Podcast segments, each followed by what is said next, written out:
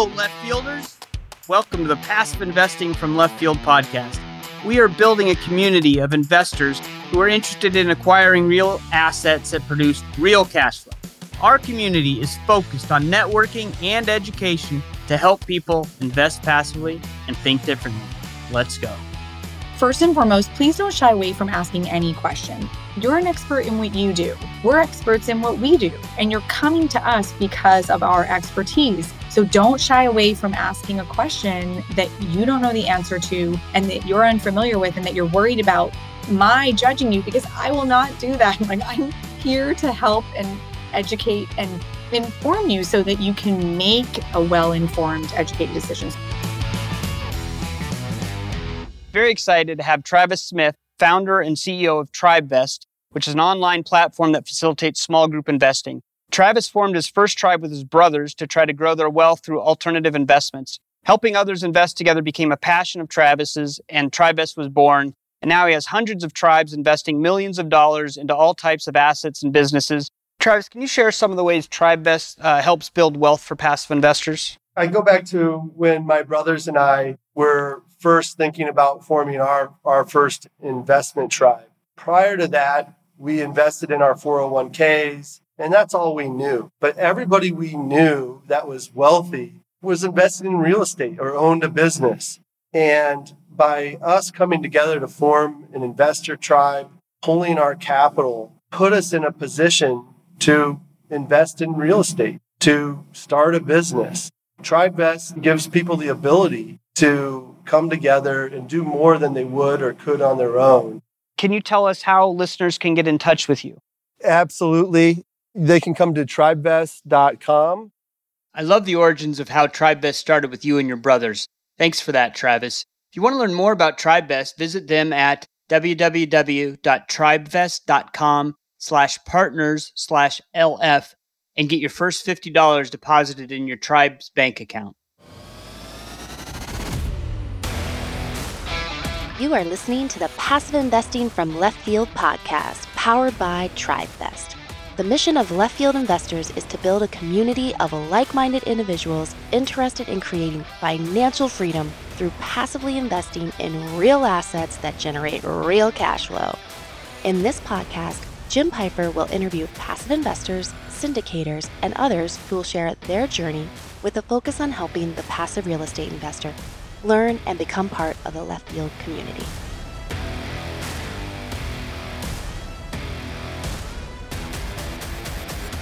This is Dan Handford from PassiveInvesting.com, and you're listening to Passive Investing from Left Field Podcast. I'm very pleased today to be joined by Tanya Mirchandani. She's the Vice President of Capital Markets at Clear Capital. She has nearly 15 years' experience in wealth management at Goldman Sachs and she's been working in multifamily real estate management, operations, and acquisitions for almost five years. And she joined Clear Capital this year. So, Tanya, welcome to the Passive Investing from Left Field podcast. Thank you. It's a pleasure to be here. So, we usually start out this podcast kind of talking about your journey. I mentioned a little bit of your experience, but can you kind of tell us your financial journey from when you started to going through Goldman Sachs and then how you got into real estate and, and how you got to where you are now? Sure. How much time do you have, Jim? we have all the debt time in the world. So, I had the good fortune of being exposed to real estate by my family at a young age. So, my parents are first generation immigrants who moved here from India. They started in Canada. That's actually where I was born. And then we were on the East Coast. And when we came to the West Coast in California, my parents actually started their own real estate development business. So my father's an IIT engineer. When you compare that to the US, it's the Ivy League of India. And then he did an MBA in Toronto. And my mother's a professional as well. She's an architect. In fact, it was a prerequisite for my father to get a higher degree to be able to marry my mother since she was had a higher degree. So my oh, grandfather oh, wow. required that. so now so they started this real estate development company, and this was in, call it 85, late 80s. And that's when I was first exposed to real estate.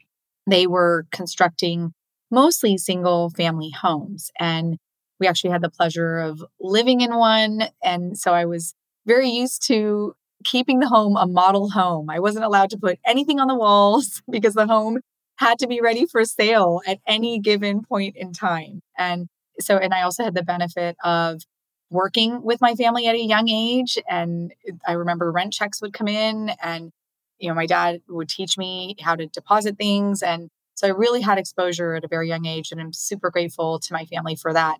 I, of course, post undergrad pursued something different. You know, I went, I went into wealth management at Goldman Sachs first as an analyst and then post my MBA at UCLA and, and wealth advisor. And I had the opportunity to work with a firm in San Francisco, New York, and LA. And it was a great experience. I always wanted to be an entrepreneur. And what wealth management allows you to do is to build your own business within a larger company where the company is taking a bet on you and your ability to build relationships, develop them, manage them, oversee them. And I really, it was a tremendous experience. And I love the relationships I built, the people that I got to know, and the people that I helped over the years. Through that experience, I then learned that the hardest part about it was just not being able to control at the end of the day what I was earning and making for a living. And the reason that was the case is because the markets, I was paid on commission, and the markets are truly their own animal, as we all know, and they're they're volatile up and down. And it doesn't sometimes it doesn't make sense why the market is doing what it's doing and i and i found that to be really challenging having gone through the tech bubble the financial crisis and the pandemic later on but what i realized is i wanted to be a part of something tangible and a part of something that i could touch and feel and see and have somewhat of an impact on and in chatting with my father about this he said look we need to grow we could use your help come and join the family business and see what this is all about. And so over the years, the trans the family transitioned from development into actually investing in multifamily assets. So I joined the family in fall of 16 and and really enjoyed it. Just loved the love the deal, love the deal process, the identifying the property, the underwriting of the property, pursuing the deal and bringing together the lender, the equity side, and then the full transaction, actually going into escrow and acquiring the property, closing on the property. And then from there, the management. And I really had the pleasure of seeing that with family from start to finish. And I also love knowing about one thing really deeply versus knowing about a lot on the surface. That's been a pleasure to develop that expertise and that knowledge base. So, my parents and my family business my sister, everyone gave, gave me a great introduction to multifamily real estate. As you mentioned, I had the opportunity of doing third party property management there. We actually started managing properties for others while I was there, also growing our investor base and acquiring properties. And then from there, the pandemic hit. So it was kind of crazy. I had moved to the Bay Area with my three little kiddos, living with my parents right next door to my sister. It was a beautiful situation, working in the family business. The only tough part was my husband was still in LA and for 9 months we commuted back and forth and but once the pandemic hit due to the my family situation just from a health standpoint I needed to not be living in the home anymore and the best option was to come back to LA which made my husband very happy hard for me though admittedly having been with family for so long and really loving living there being with them being in the yeah. business just the whole kit and caboodle. And anyway, so we returned to LA and I still worked from a distance. And eventually a decision had to be made. Was I going back? Was I staying? And I always thought I was going back. But my husband said, Look, could you stay? And as a wife, as a mother, I said, Okay. And so then that led to the next phase of my career, which is oh, now I'm going to need to find a new gig because right. family business is in the Bay Area, not in Southern California. And at that point in time, I reached out to everyone and anyone I knew in real estate, one being Eric Sussman, the founding partner of Clear Capital, who I've had the good fortune of staying in touch with since I graduated. Met Eric at business school, phenomenal teacher, incredible individual, and very, very savvy businessman. So stayed in touch with him, reconnected. He said, Oh, Tanya, do you want to move out of state? I said, Absolutely not. I want to stay in Southern California. And then he called me back a little bit later and said, Actually, could you help me out? We are growing here at Clear Capital and I could use a right hand person for one of my main responsibilities at the firm, which is fundraising and developing relationships. And I said, wow, okay. So that is totally up my alley. And so just spent some time with Eric and his other partners developing that relationship. And here we are today. I've had the good fortune of working with them full time from earlier this year, and it's been awesome. That's great. It's nice to find some place and well, first a job that you like in real estate or an industry, and then to find a family job must have been really great. And then at least now you're still in a place where you're happy and you you found you kind of found your people again. It sounds like. And just for the listeners, Eric Sussman was a guest on episode 21. If they want to check that out, he uh, he likes to talk about the economy, and that was a that was a really fantastic episode. So thanks for for that. So I want to go back to your your family was in real estate, still is. So you grew up with that, and then you got into wealth management. So I'm a former financial advisor, but I didn't have real estate as as a beginning. My father was he was into the into finance, but it was more the stock market and, and things like that. So I was always a stock market guy. As soon as I became a financial advisor, I really started learning about money. And the more I learned, the more I found out that I didn't really believe in all of the products I was selling anymore because I'd learned enough that I, I thought, oh, real estate is the way to go. So, my question for you is knowing a little bit of real estate and then going to work as a wealth advisor, did you want to advise your clients to invest in real estate or what was your what was your thoughts there if you were because when you're when you're an advisor you kind of have to sell what products are available to sell and there isn't really a place for real estate was that a conflict for you not really, Jim. I would say that in those early years, I was quite young when I was exposed to real estate, pre college. So I hadn't really thought about career and what was next. It was really just what I was surrounded by. And I did work in the family business as a young person. I think for me in wealth management, it was it's all about diversification and the benefits of diversification. So our portfolios, similar to I'm sure the clients that you worked with, consisted of not only equities, but fixed income. And then there was always this alternatives bucket. So in the alternatives bucket, that's where private equity real estate had a piece in the portfolio without a doubt. And but most of what we did was diversified private equity real estate funds.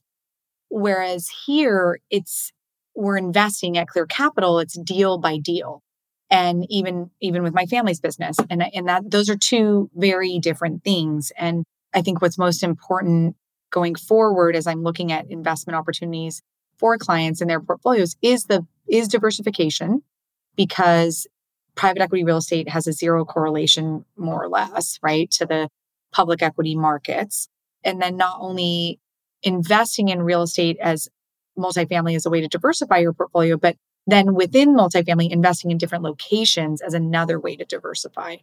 I think that's probably what I've learned the most from the wealth management experience and then now the the real estate experience. So at Goldman, it seems like you at least had an avenue to access the alternative investments. Where I think in my the company I was working for, we didn't have that. So that's where the the disconnect for me was, is I didn't have an avenue to put them into real estate. At least you could fill out their diversification by having that real estate exposure. That's right.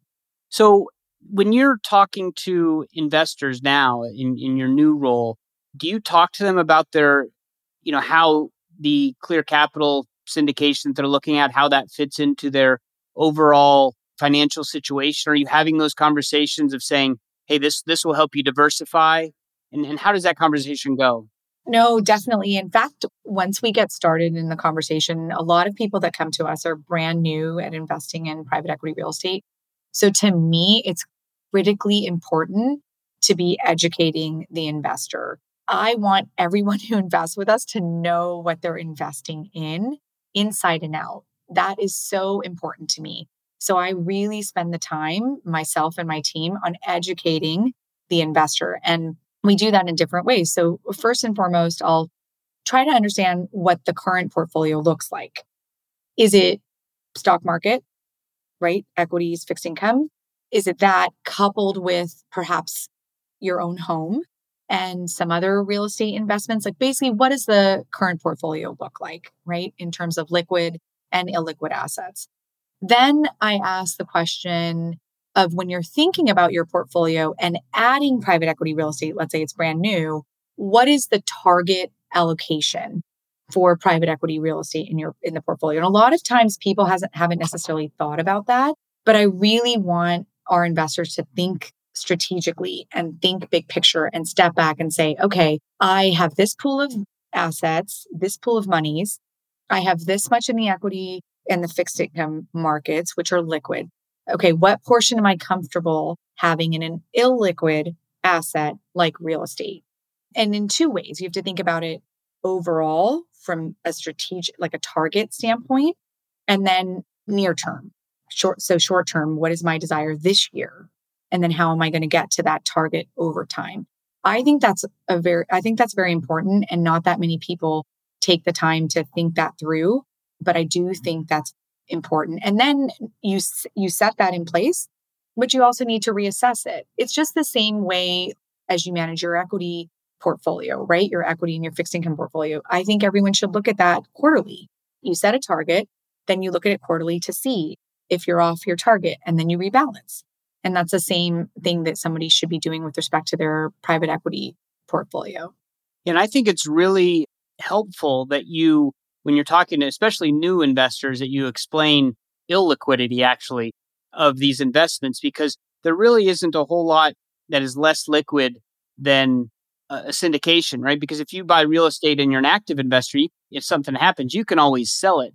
But once we invest in a syndication, it's very hard, if not impossible, to get out of that until the syndicator, the operator decides to sell that asset. So I think counseling the people that you're talking to that, hey, this is is really illiquid is is a great a great thing to do. So you, you say you deal with a lot of new investors. So what kind of mistakes do you see or or what what kind of problems maybe false assumptions do they make when they're getting into their first syndication? Or what kind of questions are they asking? How are you kind of helping educate them? What is a syndication and what am i doing here? Because i we, we have a lot of new investors in left field also and that's kind of the the initial thing is well i don't even know what to say to a syndicator so what do you see as far as mistakes that passives might make and also what kind of questions would you encourage them to ask? So I guess that's kind of two separate questions for you.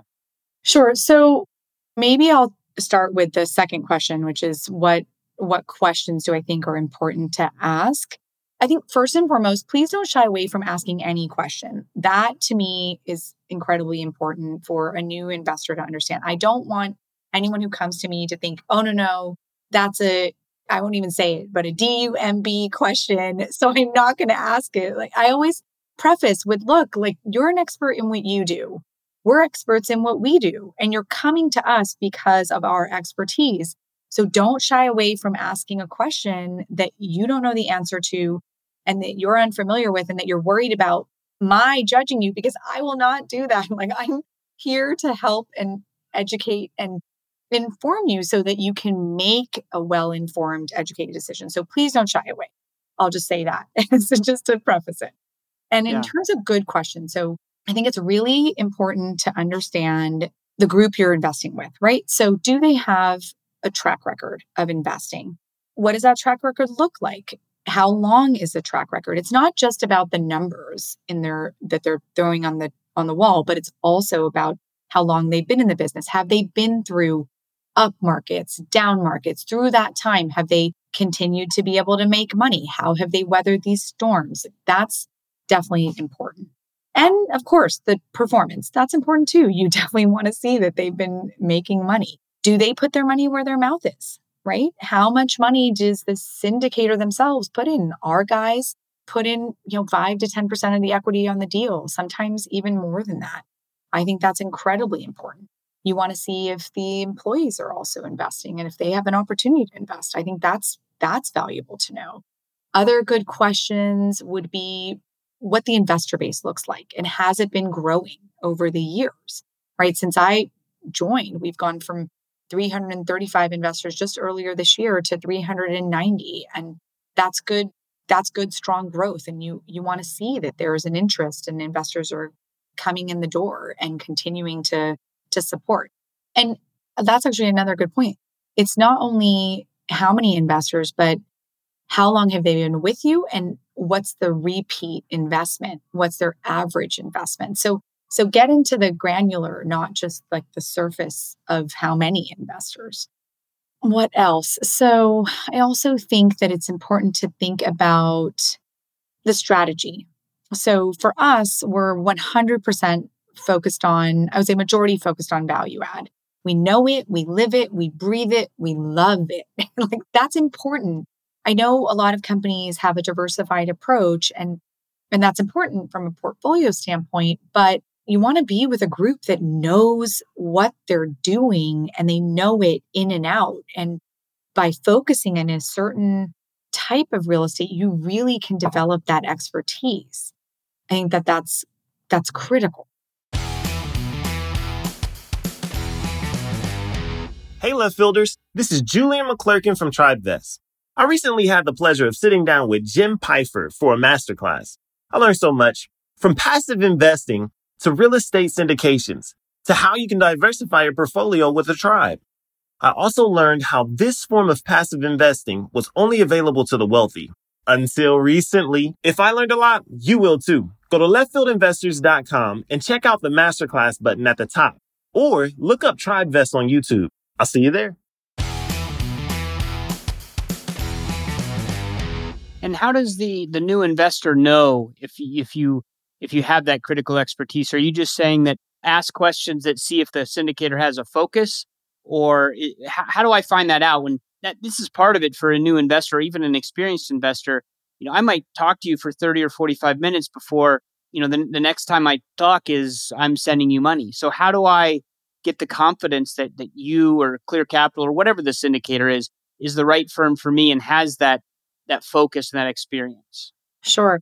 I would ask for case studies. I would ask for prior deals and ask someone to walk you through it. So, just to give a few examples of how the deal worked and how the opportunity was identified, what transpired, and maybe ask for a good one and a not so good one to get a sense of both experiences, both great and not as good. Sorry, and, and to see if the syndicator will actually send you some of their their bad ones, right? Because you want someone who's going to be transparent, who is actually going to admit that yeah, not every deal is is perfect and not every deal works out exactly like you think it would, right?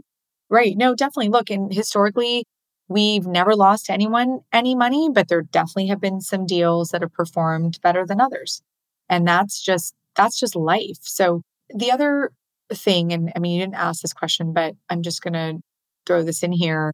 Trust and confidence in who you're working with is everything. Look how many situations have transpired over the years where people have been taken advantage of. That bugs me. I think that is the worst thing you could ever do for someone. They come to you, they're trusting you, they're giving you their well earned money, and then you mistreat it, you misuse it. That's absolutely unacceptable. I mean, to me, as an advisor, wealth advisor, real estate advisor, it's of the utmost importance that I'm taking someone's money and I'm doing the best for that person on behalf of that person to do what I set out to do, to do what we set out to do. And what we set out to do is make you money. I mean, that's the goal, right? We want to make you money and we want to make money right alongside you. And that is, that's critically important. And so for us to be able to do that, and we have to stick to our knittings, right? We have to, we have to do our underwriting. We have to be consistent about it. We've got to modify it, change it along the way, but only in a way that's constructive and efficient and not reacting, right? Like right now, the markets are tough. It is so, so tough to find a good deal, Jim. It's really hard. Yeah but we're not changing our underwriting to make a deal work. Absolutely not. Enrique Huerta, our VP of acquisitions, will tell you we just keep underwriting. We underwrite a lot. I mean, we underwrite like 2,500 deals before we come up with the pool of deals that we're ready to invest in. So we throw out a lot, a lot of frogs, but we're really careful about what we do look at and what we do end up investing in. And we make sure we're underwriting consistently and constantly and revising and editing, but not changing to the point where we're just trying to make the numbers work. Because let me tell you, it's super easy to do that with underwriting, but we are not going to do that. Yeah, it is. That's for sure. And that's what, as a passive investor, that's what you have to be on the lookout for. Right. you mentioned trust and confidence. So, aside from looking for experience and all the other things you said you're looking for in a sponsor, that, that you can provide me with information, I can look at it and verify. But how do I, as, a, as an investor with Clear Capital or again, whatever syndicator, how do I get to the trust and, and confidence and the no like, and trust? How do we get there? What, what's yeah. your recommendation? Questions you can ask or things you can do as a passive investor to gain trust and confidence in a sponsor? Well, take your group, Jim, right? Left field investors. You, on behalf of your investors, take the time to get to know the sponsor and ask some really detailed questions. And you ask a lot of them and, and over and over again. and so, very true. But that then develops your confidence in us because we're answering deeply, transparently, quickly. And then you share that with your people. And you got introduced to us from somebody else who had known about us, heard about us. So this just gets to the point of referral, right? Is and word of mouth. Those are two incredibly powerful thing. So if you're able to get into a syndicator through a referral or through word of mouth, I do think that that's and or through a current investor, th- that's very helpful, right? I definitely think that's incredibly helpful. I can't agree more with that because, you know, as we've grown as left field investors, I've really found out that, you know, there's some syndicators who have podcasts and and and advertise and do all that stuff. And that's great. They they may be awesome syndicators and awesome podcasters. But if you can get someone who's already invested with them or already has a relationship and you know, like, and trust that person, then that can transfer to the syndicator. And I've just seen it over and over again. The, the most comfortable I've felt in deals are the ones where it's coming from somebody that has already had an experience with them. Yeah. And so that's the purpose of community, right? The community we're building at Left Field Investors, that's the whole purpose is so that people can come in and say, Hey, I'm looking at this syndicator. What do you think? And we can say, Oh, well, we've had some experience and yeah, we, we think they do a great job that's just so powerful. And I, so I, I, really think that you, you nailed it. That's exactly um, what we look for as well is just referral, use your community. And that's how you find someone that you can transfer that trust to. Yeah, I think that that's huge. And I think you hit the nail on the head with the group that you've created. And, and we're very grateful at Clear Capital for the, the people that you've brought our way. And, and I do hope that that continues to, you know, pay forward where we can help you and and you can help us. I do think that that's a valuable, there's a valuable opportunity there for sure. The other thing I would say is look at the look at the founding partners of the organization and look at their look at their bios, right? Look at their track record, look at where they've worked previously, look at what they're currently doing. So take Eric, right? He's not only the founding one of the founding partners at Clear Capital, but he's also a professor at UCLA Anderson and he has been for years. I mean, like 25 years. And here he is. If he if he wasn't good at that, he wouldn't be there any longer, right? But he's obviously tremendously incredible at what he does to the point where, Jim, so many Anderson alumni are investors. And let me tell you, that is not because Eric is a sales guy in his class. Absolutely not, because I was in his class and I don't even, I knew he talked about his deals, but that was for our benefit so we could see the underwriting. And he literally opens the kimono. He's like, here's the model, here's the deal we're working on. I mean, how amazing is that? Like, who does that? And then from there, if when people graduate, people come back. And literally, Jim, I have people tell me, and I have to tell you, it's so incredible to hear this from people, but they'll say, Tanya, if Eric is believes in this investment, I'm there blindly, wholeheartedly, no questions asked. And I'm I'm almost like, oh my God. I'm like, that's awesome. Because look, even in my prior company at Goldman Sachs, a big brand name, I never heard that once, but I've heard it here multiple times. It's a testament to who Eric is as a person. It's a testament to who Eric is as a teacher and a professor and to who he is as a business person. And so, so what I'm saying is for people who are looking at new syndicators to invest with, look at the people who are at the helm. Look at the people who are supporting those people. Look at their bios. See if you know other people who know them. Try to make connections and do it like it's an interview process, right? Like you want to you want to get to know the people who you're entrusting your money with. And, and so you can be confident. That's great, great input. And you know, when uh, I interviewed Eric, that was one of the things we talked about a little bit was reputational the the um the reputational defense or you know you have to defend your reputation. And having someone who's a professor at a at a major college you know he's not going to do something that's going to jeopardize that.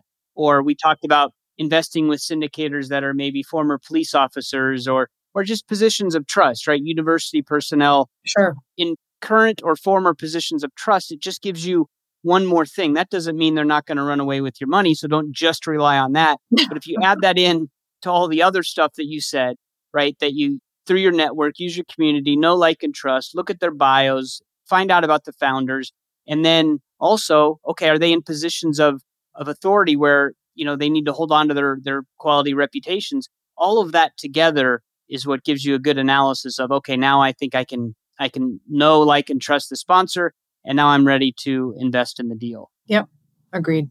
So, what's the process then when when a new deal comes up, I know you uh, you referenced my plethora of questions, and I do ask a lot of questions, and I you know I demand a lot from the syndicators because my philosophy is if you're not going to answer my questions before I give you money, or if you're not going to communicate with me in a timely fashion before I give you money, what are you going to do after you have my money? Right? You're you're going to be even worse. That's my philosophy, I guess.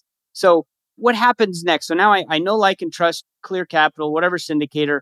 Now I want to invest. Can you kind of talk us through, especially since you said you have so many new people, how do you get to the deal and, and what's that process like? Sure. So we what's really nice about our process is that we have a great software company that we work with and so through it's called juniper square and so through that we're really able to disseminate information to our potential investors in a seamless and very thorough detailed way so every potential investor will get invited to a personalized data room. And then that data room has detailed information about the deal, including photos of the property, including a video of the property, and then an overview of the investment opportunity. So you can get as deep down as you want to, or you can stay on the surface, however you prefer. Look, some people are good with an executive two page summary and knowing what the cash on cash potential is and what the equity multiple looks like and what the IRR projections are.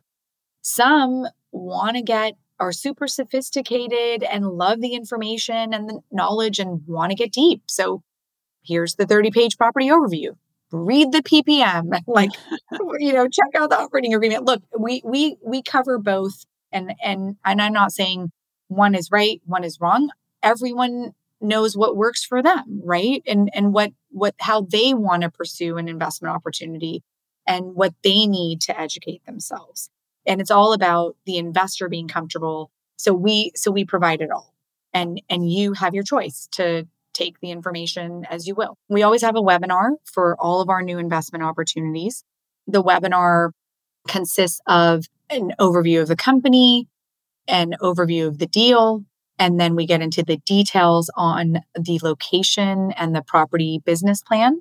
And then we talk about the asset management plan in specific. So from a interior renovation, exterior renovation, addition of amenities, and then what what from all of that, what's the rental lift? Because frankly, that's what determines valuation in a multifamily deal, right? It's the it's the rental lift potential from the renovation and then the organic growth. That's at the end of the day the game in multifamily. It's all about rents because rents determine the overall valuation of a multifamily property, rent and obviously rent growth.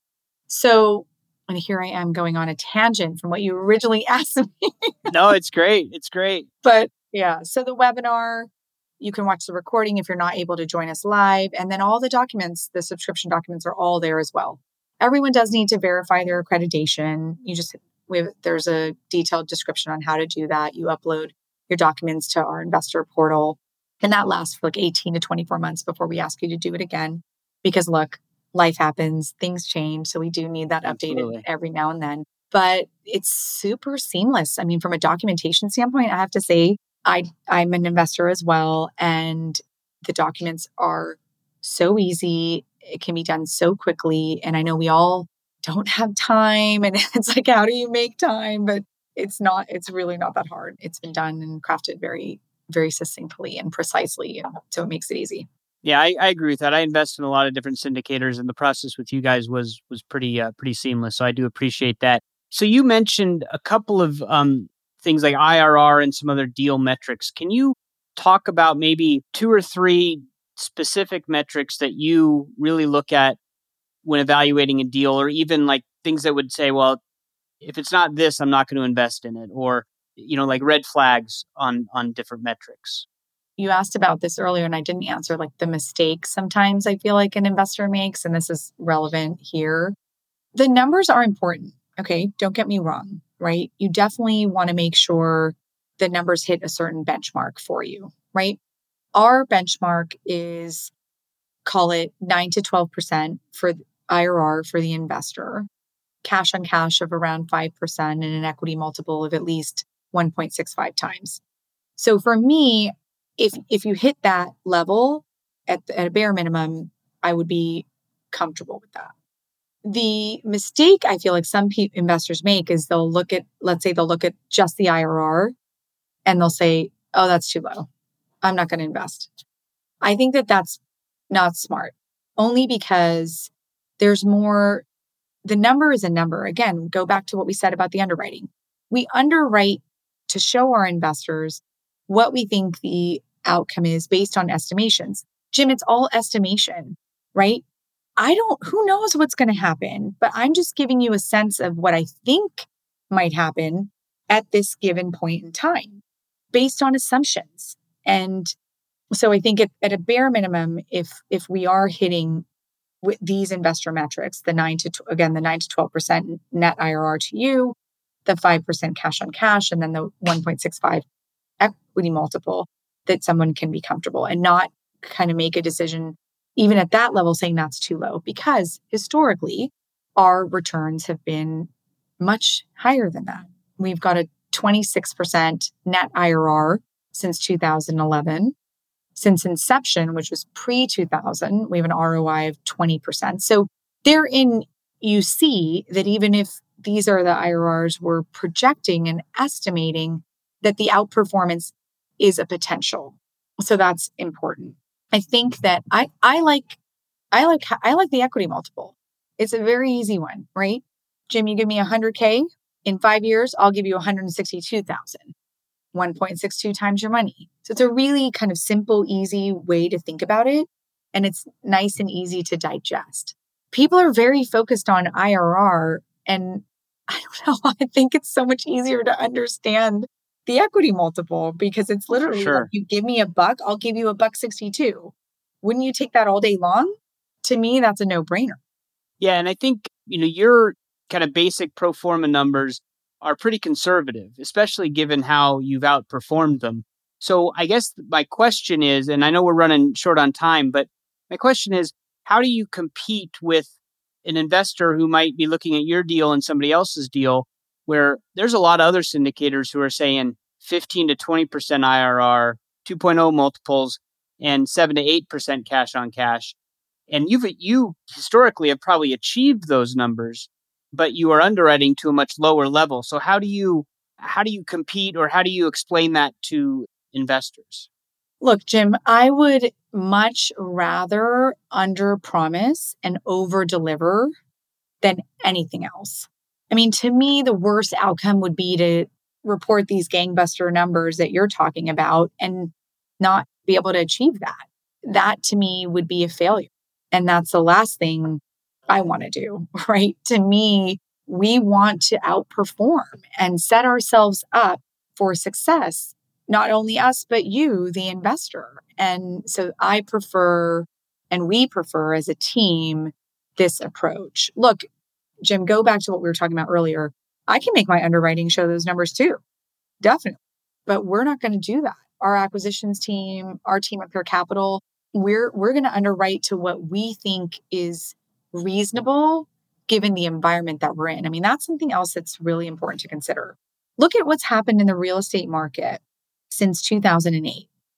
That has to be considered going forward. Investors still, I think, have unreasonable expectations.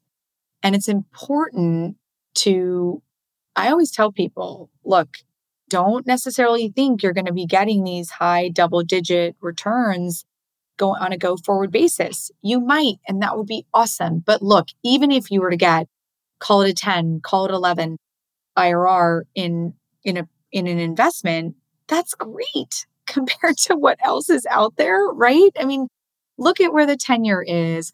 Look at what you're getting in the bank and think about that. Think about where else you would put your money. And this is something where you're going to get quarterly reporting. You can, you want to go see the asset, you can go see it. You can touch it, you can feel it, you can know what you're invested in. So I find comfort in in this type of investing and am enjoying continuing to add to the portfolio. I mean, prior to this, I was only in California, and now my husband and I and our family have the opportunity to invest outside, which I think is incredibly attractive. Yeah. No, I think I think you nailed it there. That's um that's that's a really good answer because I think it all it all ties it all together, right? If you are investing with a sponsor that you know, like, and trust, who has a track record, and you've researched them and you understand their track record and you see their pro formas and their pro formas are under under promising and are likely to over deliver, I think that's that's a much better prospect than somewhere else. So I think it all comes down to figuring out how you get to the place where you trust a sponsor, them and their experience. And then, you know, the numbers are what the numbers are, as you said. It's just math. So, and as you said, anyone can make numbers that look fantastic. It's in retrospect, can you perform at that level? That's important. That's everything. Yeah, it, that is everything. You're absolutely right. So, the last question I usually ask is what's a great podcast that you listen to? I know Clear Capital has their own podcast of focus on facts, so I'll certainly put that in there. But other than that, if you're a podcast listener, what are some of your favorites?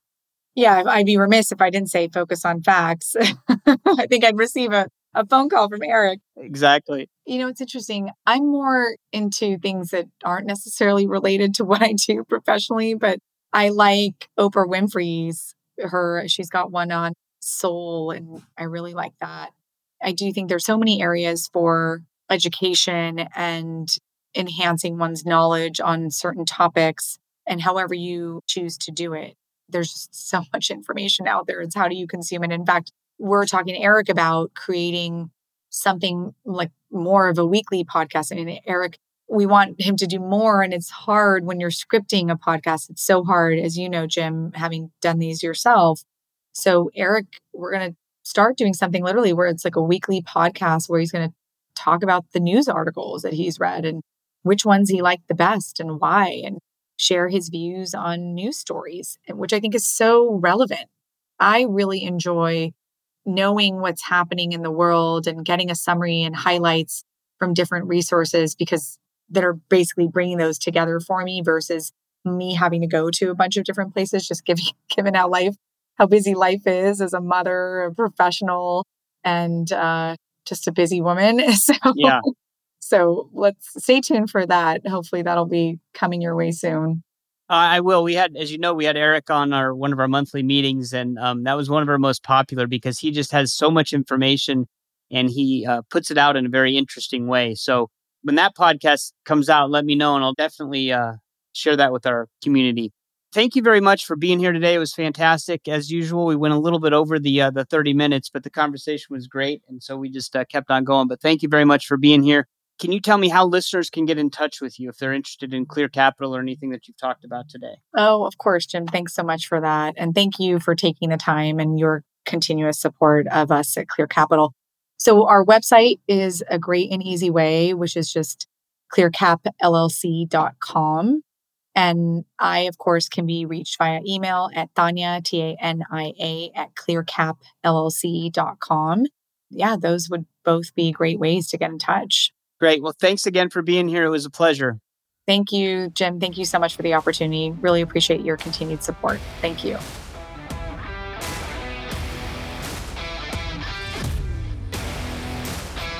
It was a pleasure talking to Tania. I, I, enjoyed the conversation. It's always interesting to talk to someone who has experience as a wealth manager or financial advisor because that's some of my history as well. And just watching and hearing about the transition from managing the whole person's wealth to just concentrating on real estate and finding out that, hey, real estate might be a better place to put your money than the paper asset. So that's always an interesting conversation for me. I also really enjoyed hearing the importance of trust transfer that she talked about, whether it's through a network or through a friend, to help you vet a sponsor. Because if you know, like, and trust somebody and they've invested with a sponsor that they know, like, and trust, we always talk about how that's transferable. And to hear that again in the interesting way that she said that was something pretty powerful for me. And that's something that we continue to do in our network is find new sponsors that are referred to us by others because that's how you transfer the trust. I also like how she talked about asking questions. You know, there's no dumb question. We hear that all the time. But I also know that a lot of our newer investors are intimidated when they call up a sponsor for the first time because they're afraid they're going to ask the wrong question or the dumb question. And Tania said it very well. There's no dumb questions, obviously, but her role and the role of any advisor in this situation at a sponsor is to make you comfortable with them and then with the investment. And Clear Capital does a good job at that, and, and Tania explained it pretty well, I think. So I'm definitely uh, going to keep in touch with Clear Capital and Tania and also Eric, who she referenced, because I think they're a quality outfit and I enjoy talking to them.